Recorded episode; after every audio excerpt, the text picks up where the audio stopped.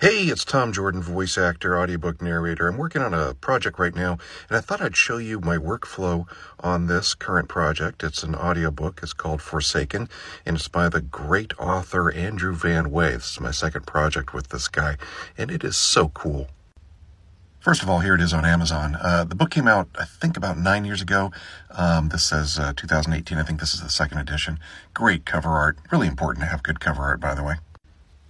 So this is the ACX production page. This is the page where I will go in eventually and upload all of my files to it. The author's already gone in and labeled each one of the chapters, if you will. I'll click on this, find the MP3 file, and upload. Sorry, it's all over the place. So yeah, it's going to be about a 10-hour audiobook when all is said and done.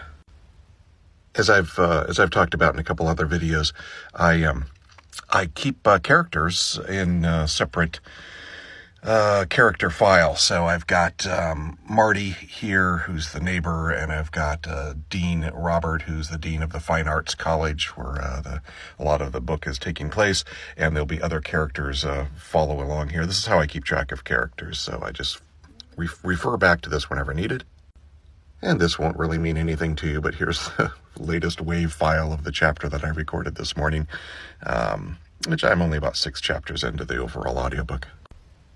Okay, I also want to show you guys this because people are always fascinated by this little doohickey.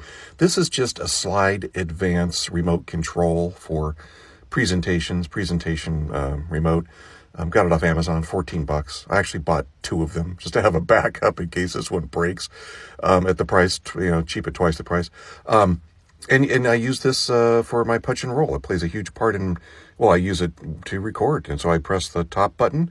And when I do that, as you can see, I'm recording right now. And then I press the bottom button and it stops.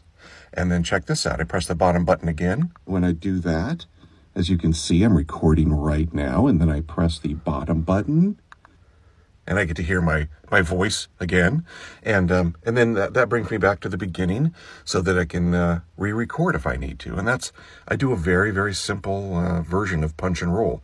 When I make a mistake, this brings me back to the beginning of that. I pace it out, and it seems to work for independent as well as big publishers alike, and nobody's complained yet, so that's my version of punch and roll.